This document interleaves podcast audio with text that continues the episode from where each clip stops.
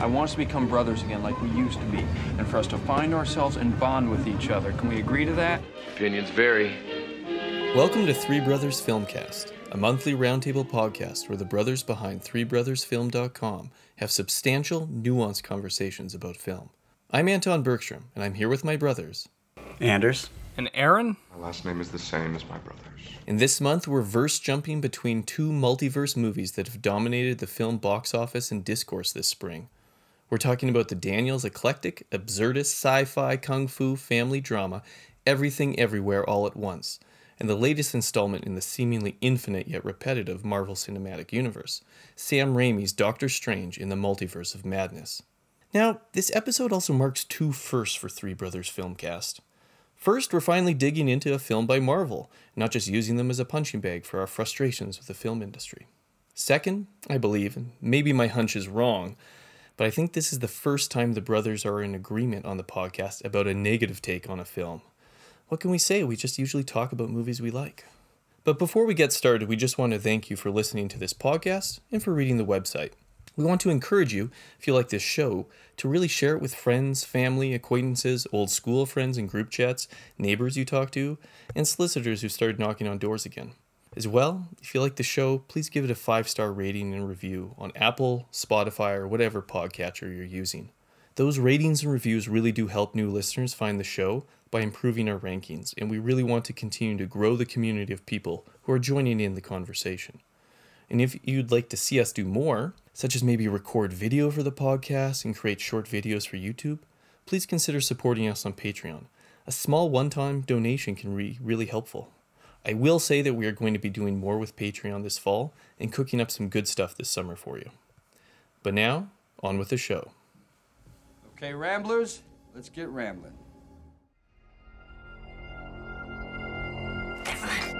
I'm not your husband. I'm another version of him from another universe. I'm here because we need your help. Very busy today. Uh. No time to help you. Across the multiverse, I've seen thousands of Evelyns. You can access all their memories, their emotions, even their skills. There's a great evil spreading throughout the many verses. And you may be our only chance of stopping it. Don't make me fight you. I am really good. I don't believe you. It's a big, wide multiverse out there, kid. But in the end, it's a small world after all. Sadly, those cobbled together cliches I just stated kind of describe the contradictions between the scope, the whole multiverse of potential, and the relatively narrow narrative interests in both films, which tend to point inward on the personal lives, family relations, and self growth of the main characters. But what's the point of a multiverse movie if you just want to tell the same story again and again? Or maybe that's the point of all this, right? Let's start with Everything Everywhere All at Once, which skyrocketed after its South by Southwest premiere in March to its status as the most talked about film of the moment, or maybe last month's moment amongst film buffs. Written and directed by Dan Kwan and Daniel Scheinert, who go by the Daniels, it's currently A24's biggest box office earner ever, bringing in over 62 million worldwide to date. For a time, it enjoyed the number one slot on Letterboxd's rankings. It now resides at number five, while standing at number 72 on IMDb's top 250. Those who like it seem to like it a lot. It's been aptly labeled the film of the moment for so called nice core folks. Viewers who just love movies about the lovable weaknesses of characters and the messiness of human life. What's interesting is how the film is really that kind of a movie, but told through the multiverse narrative structure. At the same time, the film is an intense, bizarre streak, which either works and is funny for you, or doesn't. The Daniels use absurdism to probe the usual existential question of meaning in both a seemingly absurd and meaningless universe and within an individual life, that of Michelle Yeoh's laundromat owner, wife, and mother, Evelyn Kwan Wong, who has lost her sense of purpose, if she ever had it. In everything everywhere all at once, the multiverse affords the space for self reflection and personal and family therapy, as the protagonist Evelyn can see her choices and the consequences of them literalized through the different possibilities of the multiverse, something that Doctor Strange does as well to a lesser extent. Aaron, since I saw everything everywhere all at once with Anders, I already know his reaction. but I'm not exactly sure where you land on the film, although I have suspicions. Did you like it? Uh, do you find this multiverse to be maddeningly small, or rather well constructed and thoughtful? So I I wanted to like it, and I didn't.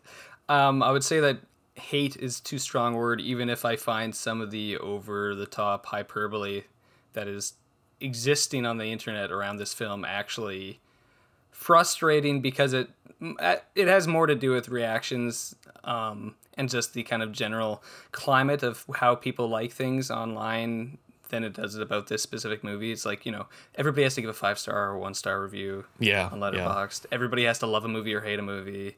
There's no in betweens. There's no simply thinking it's fine or having some problems with it or or not even thinking about it that much. you know, it's just like moving on to the next thing. But so with this movie, I went into it knowing that it was a beloved film, and so I tried really really hard to be open to it. And for the first around third, the the whole chapter, the movie titled Everything, Yep. I was mostly with it. And I thought it was interesting and it, it kind of it, it's an inventive concept about this multiverse. It has um, once kind of the fight scenes start happening, there's some actual fun there with the choreography and the um, the incorporation of kind of practical humor into the fight scenes, which is something that doesn't happen that much anymore in Hollywood Yeah, yeah. and and I even liked some of the kind of rules that it constructs for itself with with the other um, versions of Waymond coming in and telling Evelyn how to how to you know do the jump and this is what's happening and we have to fight Jobu Tupaki and Yeah. all this and that and the other and it kind of builds this this not necessarily a quest narrative but this kind of larger conflict that you think you have some kind of bearing on and that it's going to somehow move forward on this track. But almost true to the sense of modern conceptions about the universe which you know kind of like a multiverse people woefully misunderstand when it comes in, in pop culture conceptions of it like it it this movie in its structural um, build is actually almost kind of like the idea of expanding and contracting universe in that it expands hugely into this concept of possibility and all these Yeah. different choices that can spiral out into almost kind of like a nervous system of the universe you know each each nerve ending creates a new one and you can go off all these paths but then it contracts to the most basic understanding of human meaning which is just like you gotta hug your family and it's just Yeah. I, I know it works for some people but i'm like it sums up like this the movie constantly has this um, refrain everything is meaningless everything is meaningless nothing matters you know the, everything bagel will absorb everything we can get into that after. And people's response to that is like the world life is meaningless so it's only the meaning that you you know create with the people you love. And i'm like that's not true.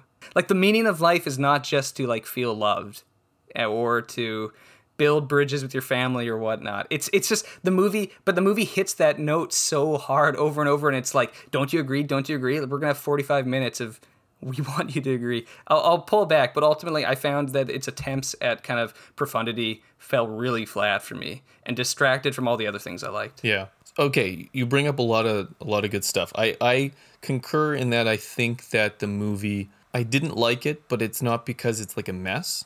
Um, it's more because the choices they made, which are not like bad choices in terms of storytelling, ultimately like don't seem substantial or or it's just like silly. Like a lot of it just like I didn't like. Like the absurdism I, I did not enjoy. I didn't find it funny. It it, it was off putting. But um I think you're also right about like this um, expansion and then contraction back to like kind of just like a very like um, trite view of like where meaning comes from. It's a Hallmark card. Well, and also like I mean the whole thing f- works on like so the daughter Joy, who is also like you know the uh, the arch universal villain. Can't even never say the name Jobu Tupaki. No, I feel like none of the characters can even say it too. And you're like, why did it have this name? They said it was like a joke, and then they just kept it, and you're like, okay.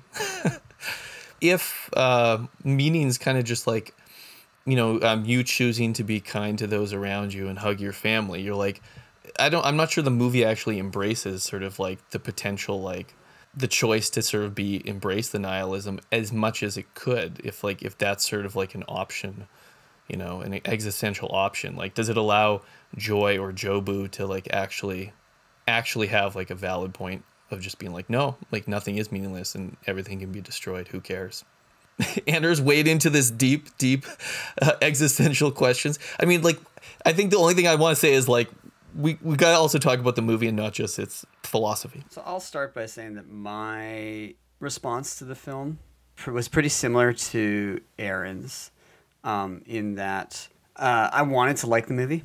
I really did.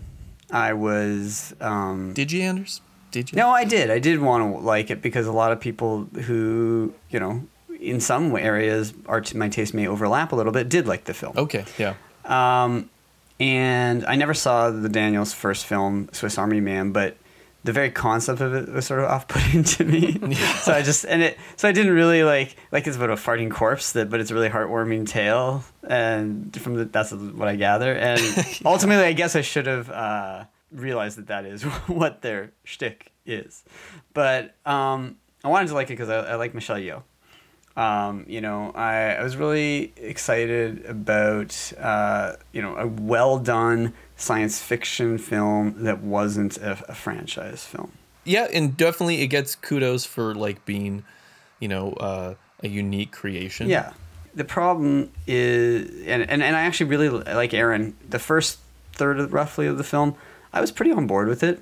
I thought actually some of the filmmaking in the, the house with the family dynamic uh, of, you know, multi generational Chinese immigrants in, you know, running a laundromat. I actually, it's the old saying that we, we've often said on the website that you critique a film for what it is and not what, for what it isn't. But honestly, I would have been probably happier watching a movie about that family, right? Um, I was really happy and excited to see uh, Ke Huy Quan, uh, you know, short round from Temple of Doom return Yeah, to the screen. yeah. And and I will say, if I can be maybe focused on some of the positives, I think he's one of the best parts of the film, and I'd love to see him get more th- things to do because he, I think he manages both his performance in an emotional level and the the various versions of his character the most effectively. And the and the kung fu side. Yeah, well, the the, the Aaron Aaron alluded to the the, the, the fight scene with his uh, the fanny pack is, is Yeah, and that like that's one of the That highlights of the like. movie is I the like fanny pack. And again, scene. it was once they started to delve too deeply into their own mythology, which they ultimately don't really care very much about, frankly, that it got too much. And I wouldn't necessarily say it's a a poorly made film. I think it's clear there's skill here. I think some of the uh, you know transitions between u- universes and stuff are well done. I think a lot of the the lighting and stuff. Uh, you know, it, it, it looks quite nice. It has a personality compared with a lot of films. I have some issues with their aesthetic choices, and that comes Yeah. down to you. Yeah. You you alluded you alluded to the film a few times as absurdist, and it is. But I actually do like a lot of absurdist comedy where they take something and push it beyond like the limit, or you, you it's a pure complete non sequitur. But there's it's more than just a like absurdism in that sense. It's there's a sort of I, I kind of tried to describe it as like so random. It's like it's someone on the internet. Oh, so random bacon, you know, epic bacon kind of humor, if I want to put it that way. But but for nice people, does that make sense? What I'm saying? Well, yeah, like can I can I just sort of jump in there because partly my descriptor of it as absurdist is partly because that is one of the words people are are labeling this. Yeah. Uh, In in in in terms of like a shorthand, like if I'm trying to describe like you know okay, one of these uh, universes has people who have hot dogs for fingers. my least You know, favorite like- part of the film. Yeah, no, I, I I wish I had never seen that. That you know, like so absurd describes that, but at the same time, there's something arch, so arch about their absurdist choices that it doesn't seem like it's like the expression of sort of like the like the true sort of unconscious or subconscious and like weird in that way. It's not surreal. yeah, th- yeah, so it's absurd but not surreal. And there's This isn't David Lynch. Let's just say. Yeah. I don't even think it's particularly absurd because absurdity is part of the things with absurdity is that it's not beholden to the rules of expectation, but it's also not beholden to the rules of like taste. And this movie's extremely safe with a lot of like yeah, there's butt plug jokes and stuff, but it also really doesn't want to offend anybody. But what about like the hot dog thing? Like isn't that like to That's me just it's just- stupid. It, it is stupid, but like it's also like to me like aesthetically it was so bothersome. that, like. I just I didn't like But I- you know what but I I- mean. here, that, but I that will to me say seems absurd, trying to right? Like that's pushing it. Yeah, but I'm trying to work out what it is. I think about it. I think you hit on it there, Aaron, saying that it's like, or An- and Anton, that it's not necessarily. It doesn't feel like the expression of a true anything goes kind of It's calculated. you know, it is just sort of ran, random, calcul, but calculated, sort of Too calculated. Twitter humor, if you want to put it that way. I don't know how better to put it. Like there is, you know, movies that are intentionally ugly and aesthetically unpleasant that I like.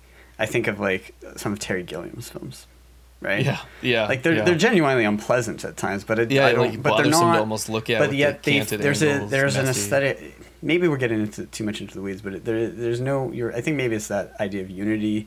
Yeah, it, it just it walked that edge for the first third where I was like, yes, I'm with you, and then it just lost me. Can I just say, like, I think maybe this will help you. Like, you sort of said, like, I think at the end it gets maybe too much, and maybe it's actually not too much; it's too little. Yeah, right? Like, that's actually a good point. You know, we have a couple of really goofy universes, and we actually don't see that many. But I wanted to pick this up with the idea of the multiverse. It's that I mean, Aaron, you said we don't want to get into like too much into scientific concepts or even narrative concepts of the multiverse, but the idea of a multiverse is this idea. What it introduces is, that is of narrative interest is the idea that every decision that we make is consequential insofar as that we could have made a different decision, and it, it generates an, an infinite, uh, you know, path of branching possibilities. Right, Yeah. a lot of good time, a lot of time travel uh, sh- uh, stories deal with multiverse because it's this idea that uh, you know time you know requires this to the, the, the possible choices that we make to generate different universes um, but as you said aaron i mean on another level they, even if they all is, is exist uh, or are possible whatever that even means existence at this point what is existence right i mean this is where you start going when you start it, it starts to sound like you know dorm room philosophizing but the the film never doesn't really stick with that idea. It kind of is like anything. It doesn't stay. You know, they, they introduce this idea that you got to stay sort of close to parallel universes that that just might represent like different choices, like whether Evelyn Waymond uh, you know, went decided to move to America or never got together, right? I think that and that that difference is one of the more effective ones. It creates this kind of sliding doors, uh, parallel universe kind of idea. But some of the other ones seem too aggressively out of left field, and so they have no bearing on our our interest. They're actually too different from the characters for you to actually care about. What I think here is, and why I don't want to harp on the movie is it misunderstands a sci-fi version of the multiverse. I, you know, my that's my own personal thoughts on multiverses and and them being dumb, but I understand that this movie uses the multiverse as like, you know, just a narrative device to explore what ifs. yeah, it's therapy. No, but it's it's what if, and it's the idea of assign consequence to the actions in your life Yeah, in which a yeah. life seems meaningless, and that's that's important, and that's a good it's a good idea. My issue with it is that you take that you can't take that you can't like you know this movie is what almost two and a half hours. I feel like in charting a kind of unified praise a, like praise of this film people try and chart this this they pull on the threads of the specific emotional through line and discard the things that seem to undo it. And it's like okay so if this movie is about the what ifs what do the rocks have to do with any of that? Yeah, rocks have nothing to do with a what if this is a universe in which humans never exist. Therefore evelyn doesn't exist in that universe. Therefore we shouldn't see it. It does it for a joke. It's a solipsistic vision of a multiverse because it's infinite universes, of you. but arranged, yeah, arranged around you. Which is so- why the it poster raises has like qu- the mandala. So it- Yeah. it reminds thing. me uh season season five of uh Better Call Saul. There's the point where Mike's like, "You're on a road, and you you know you can go this way, that way, and you're walking down the road, and like like that's kind of like the that's the, it basically sums up the whole film's like philosophy, right? It's just like it's one person's choices branching out to a multiverse, but it's not taking the origin point of the multiverse as the actual origin point of whenever the universe was So it- created. it- so it's not- maybe it's not a branching almost universe. it, it's almost more branching out mostly from her. Like it's it's therapeutic solip, solipsistic vision consumes its approach to the multiverse. Maybe it's like you said. Maybe there is something out there, some new discovery that will make us feel like even small pieces of shit. Something that explains why you still went looking for me through all of this noise. And why no matter what, I still want to be here with you. I will always, always want to be here with you. Okay, but that fits. The one thing I will say though, it fits with the um, message of the film, which is that the ultimate goal is to find personal happiness. And, and specifically, I would say happiness because a lot of the other things that they show, because a lot of the other other possible happy worlds for the, some of the other characters and things like that are all about self fulfillment. They're all about pleasure, essentially, Yeah. and feeling good about yourself. Right? An emotional, Success. an emotional feeling. An emo- it's an emotional feeling. Um, and there's no sense in the film really that um, that it's possible that actually that might not be the highest good. I think you, we've mentioned already.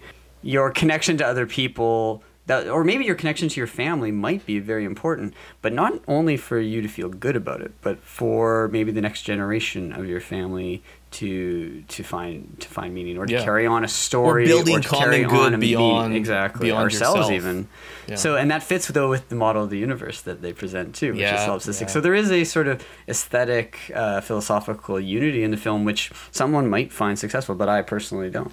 So maybe that underscores that it, maybe this movie is better even if I don't like it. Well, no, is that it's a it's a uni- it's a actual unified artistic vision. Part of my issues are philosophical with the movie.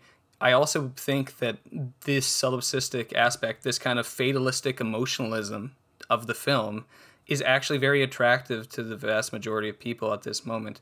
Whether that is because of a lack of religious meaning or whatnot, like you can go on these, or just philosophical meaning in general, you can go down that rabbit hole and you can unpack that. Again, I don't really want to hold the movie that against the movie for it. Uh, there's a reason why it speaks to certain people. Yeah, I think yeah. that a lot of people there are very movies I shallow, so admire that's fine. that are philosophies I completely disagree with. No, well, like we just talked about ambulance last time. It's not like I think ambulance is like a great philosophical statement for how you should live your life. I just thought it was. I thought You're not you're it's a- not boosting Bay's philosophy. no, What? but it's a movie that gives you a coherent art, um, and artistic and entertainment vision of that universe, which has its own internal logic, which it is consistent to. I actually don't think this movie's consistent mm-hmm. to its own logic, but furthermore, Okay. I Which which act- where? That's where I want to I want to well, I don't think it. First of all, it's just it creates like on just a pure story world level. It creates rules and then it ignores the rules to forward hmm. its philosophical points later in the film. On a structural level, it's a movie that bills itself as having three distinct acts, but actually has a 45 minute climax, which is absurd. Yeah. Like th- no movie needs a 45 minute climax unless you're Lord of the Rings Return of the King and you're ending like a 12 hour story. Thirdly, it's a movie that completely and this this I actually think is my main issue with the movie hmm. is that it completely misjudges the ratio between jokes and sentiment.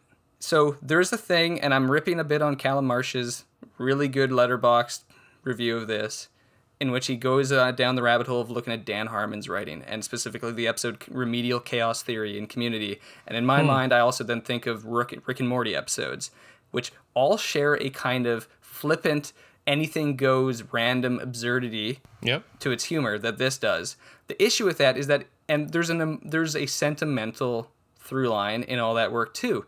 But the issue is that those works smuggle the emotionalism in through a huge quantity of jokes.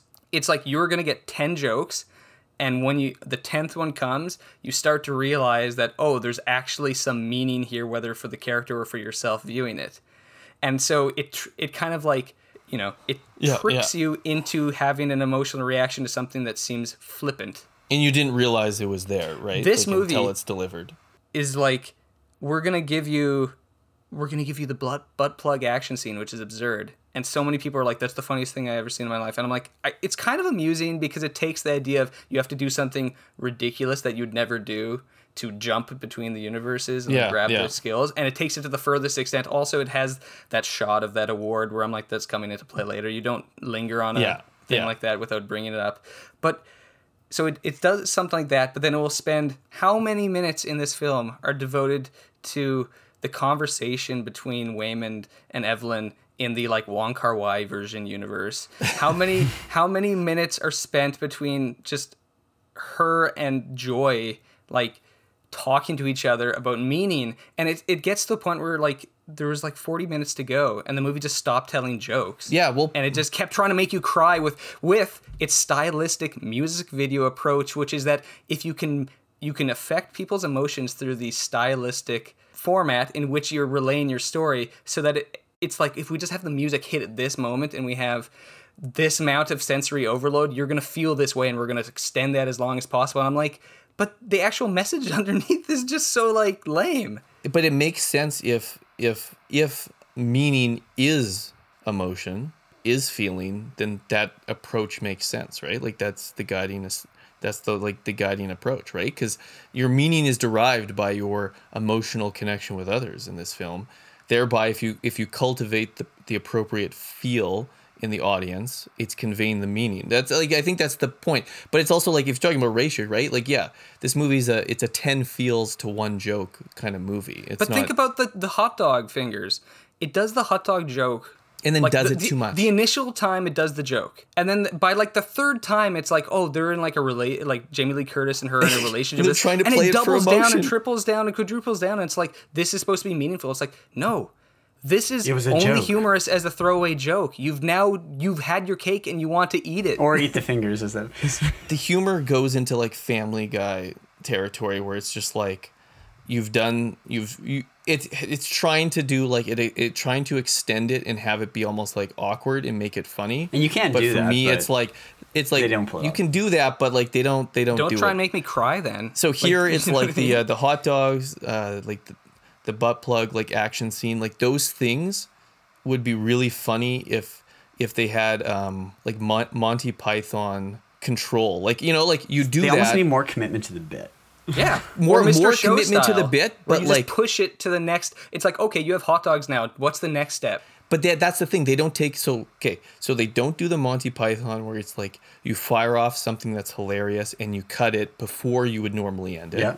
And then they don't do a Mr. Show where like we're gonna like go so long, but we don't just continue the same thread. We're gonna like level it, and then we're gonna level it one more time, and then when you'd even think you could possibly level up this joke one more time, then we do it. Yeah. So it does neither of those approaches, and that's why it gets boring for the humor. It just left me all kind of exhausted. That's the thing. It, Do you know what I- movie it reminded me the most of in my reaction to it, and compared to the general public, is uh, Sorry to Bother You. Oh yeah. Which I- another which I haven't film, seen, yeah, another film though that establishes a particular uh, sort of absurd concept in order to explore some ostensibly serious or, or in this case political social allegory type thing and then abandon In the case of in the case uh, of uh, sorry to bother you and then also abandons it about halfway through the movie for something else that's supposed to be greater but that muddles their allegory and and then on top of that it has just the most like kind of self-satisfied obvious uh, kind of jokes and that's and that's kind of the issue it's like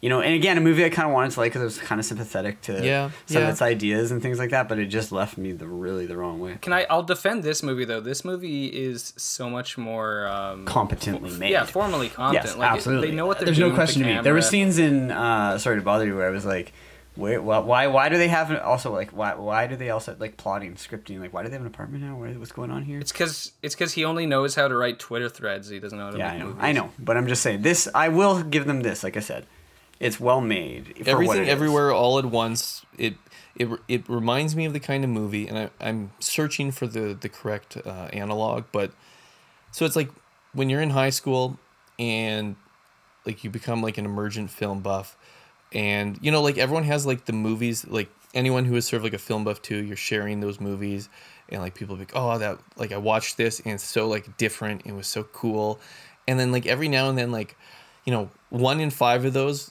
your friend would recommend and you'd watch and you'd be like i don't get like i just don't get this one So, and this is the one that this is the Napoleon Dynamite of the moment. hey I, I like napoleon dynamite I know, but I'm just saying it didn't really work for me. So Yeah, yeah, no. I mean, exactly. Like, there's the movie that like become the the certain like film buff type people will get like fixated on, but it doesn't hit for everyone. No, see, I'll I'll say like I, I really will say I'll, I'll bracket my like phys- philosophical difference disagreements with this movie. The reason why it doesn't work for me is I don't think it's a particularly good comedy, and it's so structured around comedy in terms of its actual storytelling. So just to clarify, I remember Aaron, you mentioned to me briefly that you thought it wasn't super well made, but I think you've helped me clarify that you're saying it, there's script issues, there's story issues, there's Yeah, yeah, structural it's that way. On in terms of cinematography, in terms, terms of of special editing effects, all that, it's I think what's amazing to me, and maybe you know we can talk about this later, but let's compare this movie. I can see why people who have been just spoon-fed Marvel movies uh, for the last you know five years are like, wow, this is visually stunning. I'm like, well, yeah, compared with this, the next movie we're going to talk about. yeah, yeah. I mean, well, that's there's probably a good segue because if I think we want to do some, we want to do some comparisons between the two. But first, let's dig into Doc Strange as Doc Strange, and I did what I had to do to protect our world. You cannot control everything, Strange. You opened the doorway between universes, and we don't know who or what will walk through it. Wanda, what do you know about the multiverse? Vis had his theories. He believed it was dangerous. He was right. with Doctor Strange and the Multiverse of Madness, Sam Raimi returns to superhero movies. Although the new Doctor Strange is not the first Marvel installment to bring up the subject of the multiverse, played a key narrative role in Spider-Man: No Way Home, for instance, it's the film that seemed meant to unleash the full potential of the multiverse for the MCU, as the title and the trailers promise mind-bending dark fantasy. In my view, the film only lives up to its potential in select scenes, while the overall handling of the multiverse cements the usual features within MCU storytelling. If everything everywhere all at once is formally marked by montage patterns to convey the scope and consequentiality of the multiverse, Doctor Strange is more formally subdued. Sure, it has the big city bending in one sequence of shifting through about a dozen universes rapidly, but overall it offers little that hasn't already been seen in other cosmic superhero movies. The best and most visually striking sequences are actually well wrought, single location scenes, and they are the ones marked most by Raimi's command of horror. In particular, I found the deteriorating universe with the bad Doctor Strange and the rundown tower the most interesting. In one respect, the multiverse is the cosmological embodiment of the endless sequential narration of comic book slash cinematic universe storytelling. This has long precedence in the comic book industry, actually, as different universes were used as ways to explain different eras in the history of comics. For instance, right, like DC Golden Age versus DC Silver Age, different uh, different planets. With No Way Home and now Doctor Strange, the multiverse also represents one studio's desire to colonize all former Marvel, probably all other superhero as well as blockbuster film universes as well. Does Disney Marvel's monopolization of the known galaxy cast a shadow over the parentalized conquest of Wanda Maximoff, the Scarlet Witch? So that's something we could explore. While No Way Home only blended casting in characters from different superhero movie eras, Doctor Strange, especially, uh, the multiverse also emphasizes the deep elusiveness, that web of intertextuality which really makes up the matrix of superhero storytelling, with Sam Raimi injecting all sorts of horror, fantasy, sci fi, particularly his own trademark stylistic techniques. Doctor Strange has some amazing parts, but doesn't really do all that much with infinite worlds. At one point, Strange says, How many universes have you gone to? to America Chavez, and she says, Oh, 72, and he's actually impressed by that in an infinite multi multiverse. And I found that weirdly small minded, and there's that just seems to convey the whole film. In the end, the film is about Doctor Strange learning to deal with his unhappiness, and Wanda's learning how to control her intense maternal desires. While Hollywood has always played the personal storyline alongside the adventure plot, when the adventure encompasses the multiverse, I'm left wondering if a different form of storytelling is needed. So, Aaron, I already asked you the lead question. Anders, what did you think about Doctor Strange? Did you like it? Am I missing the scope of the film? Well, I'll start by saying that I have kind of taken a several year hiatus from Marvel films, and I'll, I'll, some of our listeners may find these the fact that I have not seen Avengers Endgame, either the second or third Spider Man, have not watched WandaVision or Loki. Um, people might find that surprising and may discount my opinion on this. That's fine, whatever. Um, but I went into Doctor Strange relatively un. That's pretty uh, super cold. Like you, yeah, pretty fairly cool. Yeah. Um, You've seen the first one, right? I've seen the first Doctor Yeah. Strange, and, and I'm pretty familiar with super. I was a pretty serious comic book reader for a long time, um, at least up until about a decade or so ago. So I kind of went into it more for the Sam Raimi reason than anything, and you know, and I, I kind of like was curious about where they would go with this because I kind of liked the first Doctor Strange. I think is one of the better films in the the Marvel universe, at least as far as like uh, initial entries. Yeah, I you know, Doctor Strange, unlike everything everywhere, um, I don't feel super strongly about it one way or the other. Yeah. I don't think it's a particularly great film. I don't think it's a particularly Sam Raimi-ish film. I know people. I, I see some of the touches, and like you, Anton, those are my favorite bits of the film. My the whole bit with the the zombie Doctor Strange, if you want to call it that, where he Yeah. since they ha- they have this ability similar to everything everywhere. You can kind of inhabit the body of someone from a parallel universe. Uh, well, not actually going in Dream there. dream walking. I They call it dream walking here. Yeah. Yeah. And the idea is that our dreams somehow represent uh, portals to other worlds. Again, talk about dropping a really like high concept idea and not really doing anything with it. I was like, really? Oh, Yeah. wow. Really? Can you imagine if dreams? Oh, what do your dark dreams say about you? That's that's pretty messed up. And there's a little, there's a couple throwaway gags with like uh, Wong, you know, and that. But I liked the the zombie Doctor Strange because even the way the makeup was done kind of had that like kind of like Army of Darkness, Evil Dead Oh, kind totally, of totally. look to it. And, the little skeleton guys flying Yep, around. and that looked cool. underworld. Remind me of like Drag Me to Hell, one of Sam Raimi's underrated horror films from like the late 2000s. But man, these movies, like you said, scope for a film that wants to be so large and huge, ultimately, it all comes down to. Um, you know, just a few characters, but at the same time, they're they're threatening the whole universe again, like right, like so here here's the thing like so they drop some really cool concepts like the dream walking like the relationship between dreams and the multiverse like right so in a dream you're sort of seeing what an, an, alternate you in a different universe is doing. But the, yeah like they don't they make so little of it.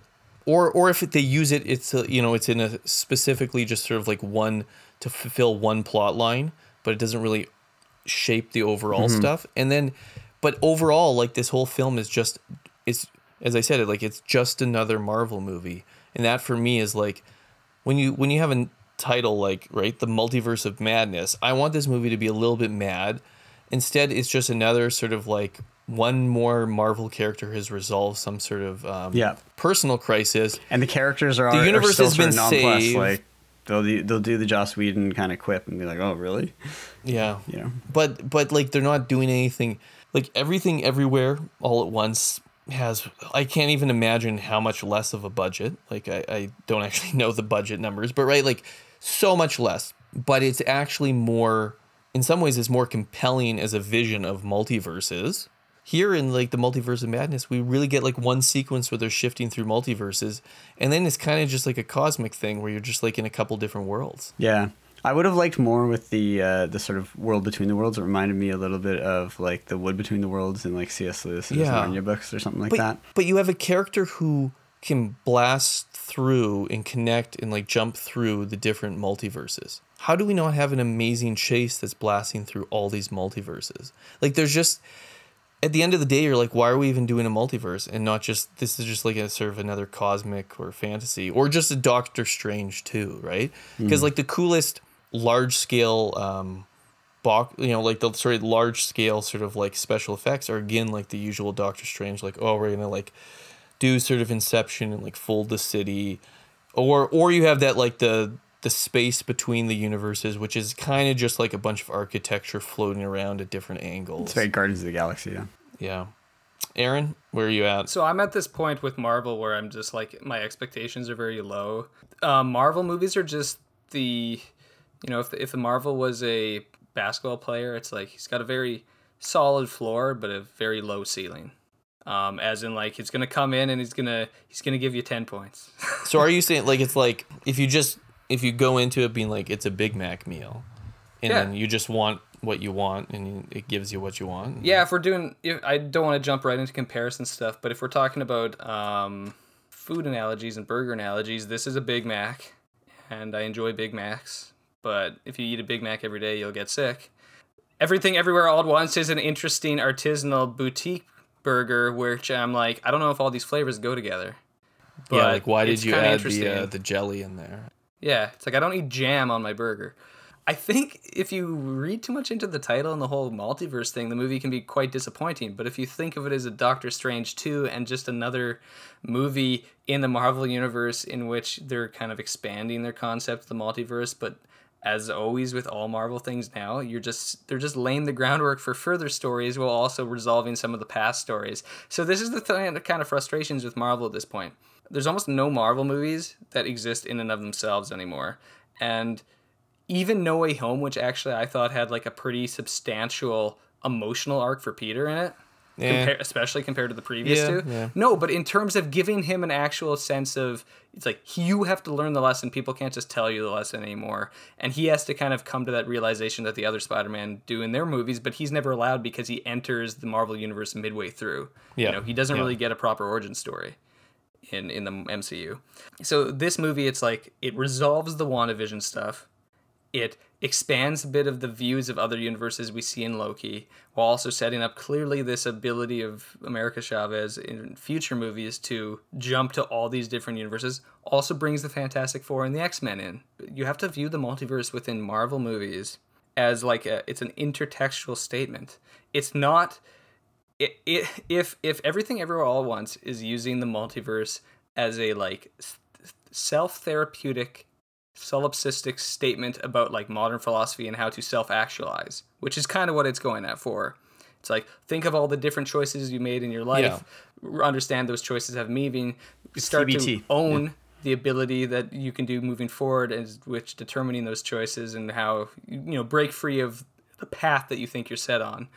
This movie is not about self actualization within its multiverse storytelling. The multiverse storytelling is a means of Disney to continue to mold the entirety of the entertainment world around itself. Yes, that's where I was going to go with that. That the multiverse simply functions as a way to some semi-diegetically incorporate other uh, superhero and uh, fantasy franchises into itself. So I agree. Like, I think, it, well, I think the multiverse is operating right on multiple levels, maybe three. But as I said in my sort of my intro, but like there's a there's a crude commercial aspect where it's like this will allow us to bring in the non Marvel Studios Marvel stuff, right? And we did that in No Way Home. You get the other Spider Mans, and then like now we can get the X Men in. Frankly, I didn't actually find uh, like Xavier coming in. Like I kind of thought it was like a joke and like lame. They like wheel him out, and it's like so slow, and you're like, it's like it to me. It's just like at this point, like some of these cameos are playing like.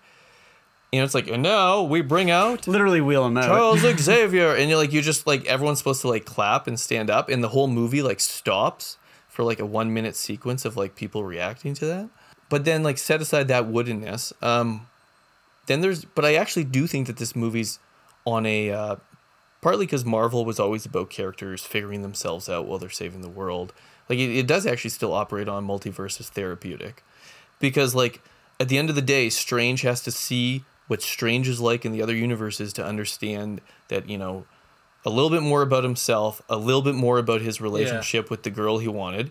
Um, Wanda is resolved by seeing finally like what she is see what others see her as. Mm-hmm. And again, you're like, this person has like destroyed how many people in how many multiverses, but the fact that now she finally gets to like see herself and understand herself is that that like absolves like whatever she just did. So I, I still think it's operating in the therapeutic, and then I also think that like there's a whole thing where it's like the Raimi stuff, like almost. Then they're like, we can do a little bit more like, what we would just usually do is like you know this movie has maybe a little bit more directorial markers than most but they're not they're not they're not um they're not large scale they're flourishes right, they're not on the larger scale. and so it seems Um, like Raimi came in to just be like which he did. He, he admits that the film is a, a film for hire, and but he gets some flourishes in and he like him gets to now. put in Yeah. like the canted angles and he Yeah. gets to do some scenes where it's like the camera moving low and like around Yeah. and Yeah, and you got Bruce Campbell in there. Yeah, I think you hit on something again. The, the the multiverse plays to to satisfy individual validation and, and needs, like you said, which is very similar actually to uh, everything everywhere. But it also, I would actually say, to take it then that step back to the the fans. I mean, it's really easy to you know get angry at Disney as the the monopolizing juggernaut, but I think there's something also to this about how it reflects the fan need to have everything uh, tied up neatly. Like they can't just Yeah, go yeah. and make another Fantastic Four movie. It has to be tied in. You know, we to tie it back to our previous episode. the um, we talked about you know reboots and, and requels and stuff like that a couple episodes Yep, ago. yep. You know how Star Trek when they did their their reboot New Trek, it couldn't just be a New Trek movie. They had to diegetically incorporate it into the universe with that opening sequence that shows Yeah, how you know yeah. the- world splits and, and these kind of things. And this is the same kind of thing. The fans have become so uh, obsessive in their uh, desire for control and incorporating it into their collection that fits neatly that they can't just be like, well, now we're going to go make this movie. Um, it, it's all about satisfying that the solipsistic desire in the fan, I think. But you're but you're putting like so like the agency and the decisions is like it's not all on like the fan. I guess what I'm just No, saying no, is, of like, course not, of course not. I- Essentially, like I Hol- believe Hollywood, in- Hollywood saw the potential out of out of fandom, and that if they could turn all of their tentpole movies into fandoms, Yep. then then that will supply that will supply like what they and they've need done it with terms of box directors too. Like at this point, Yeah. you know, we got to get the old Spider-Man director in. We got to get the the previous Academy Award winner in. You know, like but you- but Aaron's not right in that this isn't like it's not totally new if you're into comic books. No, of course not. All comic books were always ridiculous for continuity, and they're like expecting you to read like five different series and buy those to understand. And the character would show up and be like, "Oh, hey, uh, Peter Parker," and you're like, you know, like I'd read the comic and be like, "I don't know who that is." I'd maybe ask you and be like, "Oh, he was has this other storyline they're doing," and you don't quite have to get it all, but But because the stakes were a little bit lower, mon- they were there was still yeah you had Crisis on Infinite Earths trying to clean up the continuity and things like that. But actually, the result was less shoehorning things in. It was actually to open things up more for for later creators, right? Um, I feel like this is the the reverse impulse in a weird Yeah, way. yeah. It's it's channeling everything into one single line. It's bringing Um, everything into one universe. A- And because Out comic of the sites, like I said, were lower stakes, there was an uh, like it's literally like the Borg, right? It's like incorporating everything into itself. To use Yep. a Star Trek metaphor again. Yeah. So Wanda is um like I suggested oh like you know like can we think of Wanda as like sort of the the Disney Marvel, right? Like conquering the different multiverses to to bring what they want. But then maybe maybe uh, what really needs to happen is a self-reflective moment where it's like the fans need to be like think of themselves as Wanda and do you really need to have like all those things that you you like brought into like this one Mhm. this one universe? Because like that that to me even going back to like no way home like i love the toby maguire uh, first two spider-mans enjoy the third. I thought andrew garfield was a fine peter parker and i had fun seeing them together but at the end of the day like i didn't need that. And that's like the thing it's like there is like this intense like wanda's almost channeling the the need to like have all these things come in and like we need now like x-men to be to be drawn into this universe and we have to like it's an it's an insatiable bizarre like desire I that's I think that's is a compelling reading, but I just maybe I don't I don't see. I don't think it's there. It Like, doesn't. I mean- uh, get it. It won't pay off. It won't work. Right. It won't change anything. I guess in other words. You break the rules. Look out! and become a hero. I do it, I become the enemy.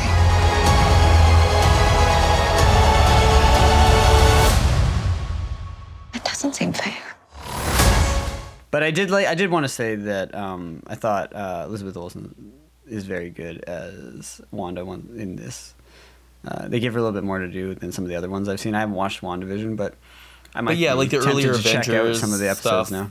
she always seemed a little Although I- bit like superfluous Although I know that some fans of WandaVision I have read uh, did not like what they did with her in this movie. So We've come to this idea, and this might dovetail into the therapeutic stuff about this storytelling in general, but it's like, can we just acknowledge that the decisions she makes preclude us, like me? I shouldn't have to care about whether she gets any emotional resolution after doing how many horrible things in this movie. That, like, she, I don't know, like, she, the amount of, like, death that she wreaks on people because she thinks she deserves something. And the movie is like, well, she does deserve it because she's really suffered. And it's like, no, she makes other people suffer. what happened to these movies having a actual discussion about what it means to be a hero with fantastic powers and like what the cost of that is. Have they ever had that since the first? So one of my biggest things First watching Iron all the Man Marvel, is the only one. watching No Way Home, and then Doctor Strange. I do think that there's like, so the first Doctor Strange has a uh, like a moral arc to the character, but I actually think that one of the things. So watching these later installments, one, I'm struck by how much they actually feel like Marvel comic books, even older Marvel comic books. With like, you know, in some sense, it's like I understand the appeal. It's just like this endless story that will never end. And there's the characters you like, and you hop in and you see what adventure they have, and then like you can just dispense with it. And they've built up now the universe, and it can just keep churning. And like, it's it's it's almost like self-sustaining, right? Like, so like they plant um, Wanda how many movies ago, and she seems like she's not important, but all of a sudden now she can have sort of like this like story arc fulfillment, and like there is something interesting about that. But but what these films lack is I'm never struck by there being any um, real like real arc for characters ever since their origin movies, and not even like as you said, like the the Tom Holland Spider Man never gets a, an origin arc, but like in Iron Man, in the first Iron Man, Tony Stark has like a, a change. He goes undergoes his change, but then they sort of like redo undo that in like subsequent things. And like Doctor Strange has to learn not to be such an egotistical ass. And like, you know, like that he's not like the be all and the end all. But again, then you kind of like dispense with some of that. And they never create like a compelling um arcs for like the later films. The films the only thing that's compelling about the later installments is how they thread together the different threads of the storylines, but they're never compelling in and of themselves. The first Iron Man has an interesting story about Tony uh, Tony Stark and what happens to him. And the first like two Spider-Man movies, like Spider-Man 1 and Spider-Man 2 have that, not the Tom Holland ones. But like what happens in Doctor Strange? Tell me the story of Doctor Strange and the Multiverse of Madness. It's not a good story. And you can't tell it to me in like in 2 3 sentences but like that's what these things are lacking. There's there's actually no they should in they could dig into some things right? Like wanda scarlet witch is like this like all-consuming mother. Like you could dig into like the archetypal of that and really push it but they're just interested in sort of like having the arc complete itself and then moving on to the next installment so. What do you guys think in terms of comparing the two things? Do you think either has a more compelling view of the multiverse? Are we seeing more similarities than we thought and then formally, Aaron, I wanted to, to get your opinion on like you said you didn't love some of the formal aspects of everything, everywhere, all at once. But how do you think like the montage of the different multiverses goes up against say that sequence where we get the different places? And then if you guys want to bring in this whole talk about like why do we even have a paint universe? And then why is it that we have multiverses that will produce a paint version of Doctor Strange, but we don't get universes that don't have Doctor Strange? That's a lot of questions. no, so on on level, I feel like I should almost turn in my critic card, which I obviously don't have. But no, if if I make the comment as being like, ultimately, I probably enjoyed Doctor Strange more than Everything Everywhere All at Once, partially because the movie is trying to make me feel less. I don't know. It, it, it does that is that a fair ass- just assessment to say that a movie is not asking as much of me, therefore it becomes just passive entertainment and it fulfills what it the bargain that it gives in Yeah. me going to see it more than the other movie because the other movie seems like it wants to change my Yeah, life. because that, but that's and that's the thing. It's like this wasn't part of the bargain. I didn't come here to you know be convinced, and if that was the bargain, you failed. So that's just like overall take. I'm I'm not like strong on Doctor Strange, Multiverse of Madness. Yeah, yeah. I weirdly enough, I so I watched Loki last summer when there was almost like no new television out, so I was just kind of grasping at anything I could watch. And in retrospect, that show had a has a much more interesting view of multiverses than this. Because like you get more variations and versions and you get an actual weird vision of what it could possibly look like if you have discarded people from different universes. Hmm. Um, it's not a great series or anything, and it is beholden to all the other Marvelisms too. But at least it goes down some avenues, perhaps because television allows that in the, in the format. I'm, I'm interested to compare this film, these films to um, another superhero film that used parallel universes and multiverses was uh, Spider-Man Into the Spider-Verse, which uh, I thought does a better job of using the idea of uh, the multiverse to to forward the sort of main narrative arc between Miles and uh, the Peter from Earth. I guess it's six one six, right?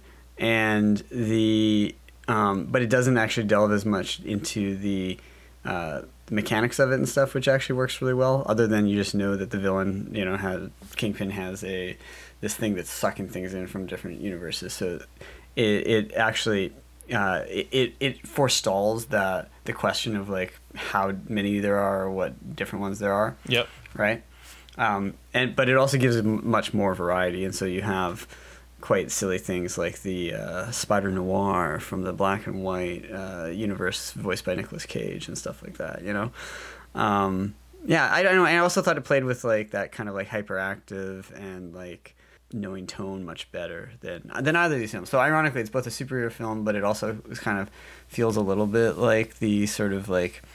Uh, you know, a lot of people really found it heartwarming and uh, you know meaningful in some way, which I don't know. That might be pushing a bit more, but it definitely was inventive, and I thought did a better job. I think that movie makes it it has a more of a moral center that actually is consistent within the story, and I actually like that it uses the multiverse for flourishes, but not Mhm. as it's really just a story about Miles and his dad. Yeah, exactly. At the end of it, and it actually like commits to that enough. So it's it's interesting comparing how like multiverse has become, you know, like eight years ago, multiverse was kind of the the thing in pop science. It was talked about constantly, and Yeah. then it, and then really what happened is that in like 2013 or 14, I forget which year, 2013, when they actually um, measured the Higgs boson, right at the um, super CERN. the Hadron Collider in in, in uh, Europe, it's essentially proved that the c- conception of multiverse within theoretical a- astrophysics doesn't actually make any sense, dependent on the, the quantum weight of the the Higgs boson. Well, so so that fell out, but but because culture always works slightly at a different you know it's a delay so it seems like pop culture is picking up on multiverses and it's like well we can't actually get into the science stuff of it We're, nobody's interested in that nobody really likes science even though everybody's all the like It's because you know, the, science uh, bumper stickers and stuff but we can use it as a means of Yeah. extrapolating about why does our world suck so much and how do why do we Yeah. feel so bad about ourselves yeah, and because the multiverse is a, like it, it it is a uh, well, I think you're right. Like it's an it's it's sort of like an explainer for like sort of the cultural ennui slash uh, people's concerns about. So I, I do a course on originality. We in one of the last weeks we talk about like franchise world, right? Like this world of like TV and television and um, movies where it's just like you know all these franchises, which cuts into what we're talking about here. But everyone seems to both partake in it, but also sense that there's something like kind of messed up about it, and like, is there any way out of just this never-ending franchise world? But I think the multiverse becomes the like the cosmological embodiment slash explainer for the present like postmodern cultural landscape and which is why it's just like it just it's like it becomes so useful and it's, It's so become the narrative perfect it's so perfect that it's the now the superstructure for marvel Yeah. it's perfect and now i want them to do the patton oswalt and they're going to start bringing in like star wars flying in and like all this stuff that's we might be exhausting the comparisons here Yeah. and stuff, but I do want to briefly talk about the aesthetic. So Marvel has that extreme backlit um, CGI man. studio look, right? Like you, not a single street or wall even looks re- necessarily real. So it actually does best when it's in these kind of fantastic comic splash panel formats, like in the you know the paint universe, the jumping through, the where the um that specific book that he's trying to get, or the you know. So in terms of like visual construction, Doctor Strange is not particularly great. Even though I actually think the whole sequence in that kind of fallen strange Yeah. world is quite cool, and the stairway that goes up to like forever. Mm-hmm. how do you get It's a great moments I love like that that, image. That's a within great it image, yeah. how do you get moments like that within the film But I and I even appreciate that Raimi is able to put in a little bit more bloodshed into a fairly bloodless Marvel universe. Like characters actually have blood on their hands in this. That Strange gets impaled. There's like some pretty gruesome stuff. And again, Wanda, Carrie kind of blood. Like, yeah, there is there is a possibility hinted at here, not necessarily explored, and the ending kind of hints at more. But I don't know. Knowing Marvel, they'll never really dig into it enough. But I like the fact that Strange has to like flirt with the the dead and the evil in order to overcome. It's like they're they're constantly ca- talking about the movie. It's like if you use the Darkhold, it has this cost, and that's the whole thing that makes Wanda go too far. But this idea of like Strange has to bring that upon himself just to end de- defeat her by like pulling all those evil spirits to himself, and it, it makes for some cool visuals, as you guys Yeah. have pointed out. I I like that stuff, and I thought actually, again compared to the first Doctor Strange as well, I think these two movies are more clever in their kind of quote unquote action climax than the average Marvel movie, in that it's not just a bunch of explosive punching or like a CGI um, battle-a-thon. It actually has some kind of conceptual idea that it plays with. Like in the first one, it's Yeah. the time loop, right? And this one, it's the zombie. Do you find it interesting that like I, I was really struck by how the the way they visualize um, the magicians casting spells is essentially um, like it, it's Tom Cruise in Minority Report Yeah, yeah. working Screens. working the visual screen. So one that's also interesting Tai because Chi. that becomes that's like a reference Yeah. point for like all sorts of also sci-fi int- stuff sense, right? Yeah, like and it's that, that- also interesting that they distinguish between sorcery and witchcraft. Yeah. Well, that raises the whole thing of like, so there's a multiverse, but then there's also seems to be like a spiritual plane that's operating not on the multiverse plane because if that goes below it, there's an underworld place, right? Yeah. Yeah. In this, so maybe they'll explore it. That'd be cool if they had an underworld movie where he goes down. But it also like, so okay, uh, yeah, there's the Tai Chi aspect, but it also it the way they will like sort of like cycle through things, it also becomes very like it's like very like it's very like cinematic, right? Like you're literally like selecting like Frames. a, a movie frame that you want. But it's and your then they- iPhone or and your they- iPad. Yeah, yeah, yeah, scrolling through, and but It then also he looks throws like it the out. Omni tool from Mass Effect. But it, he pull. They also then pull in stuff from like right. It's the referential. Like it's like he can like pull in something from right. Like the way he like all of a sudden oh like now I'll turn you into like you know like now it's the Inception world was like the one where, where things are gonna fold on top. But then it, like it'll be like now you're gonna turn into like you know uh, you're frozen and like it's just like he does all these. There is something interestingly cinematic about it. Yeah, well, so what I was gonna say in the comparison is essentially that I think Raimi does some little interesting things within the Marvel House style, but the Marvel House style is the Marvel House style. It's not particularly that appealing. Again, compared to Everything Everywhere All at Once, which aspects I like. I like the use of center framing to connect characters throughout, like where you put them right in the center of the frame, you match cut. It loves to use mm-hmm. match cuts to do the various versions. It likes to do the whole idea of kind of characters exiting or entering the frame, and that is your transition moment between the universes, right? Like, you know, the head will get like knocked in, and then Yeah. you'll Yep. like flip it to the next one. The thing I don't like, and which I actually think I would combat a claim of like extreme originality stylistically in that movie, is that whenever it goes to an action sequence or it goes to a montage, it turns into music video conventions in the same way that Doctor Strange is playing with Marvel conventions at this point, where the lights dim, the aspect ratio often changes actually to like an anamorphic widescreen.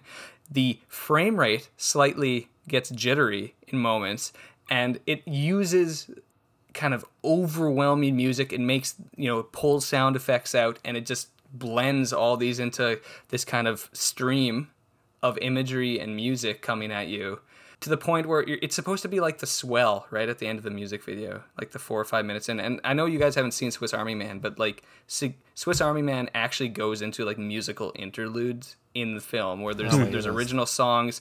The, the characters aren't singing or anything, but there'll be like original songs that play and or I don't know if it's original, but whatever. There's like music playing. There's there's needle drops, and it will go into almost slow motion sequences of the characters doing things in like tableau or whatnot, and it turns into it's like oh you know every 20 minutes you get like a two minute music video, and I felt like this was taking that but the other way. You don't input tw- music video sequences into a 40 minute film. You just stretch a two minute music video into a 40 minute sequence. Hmm.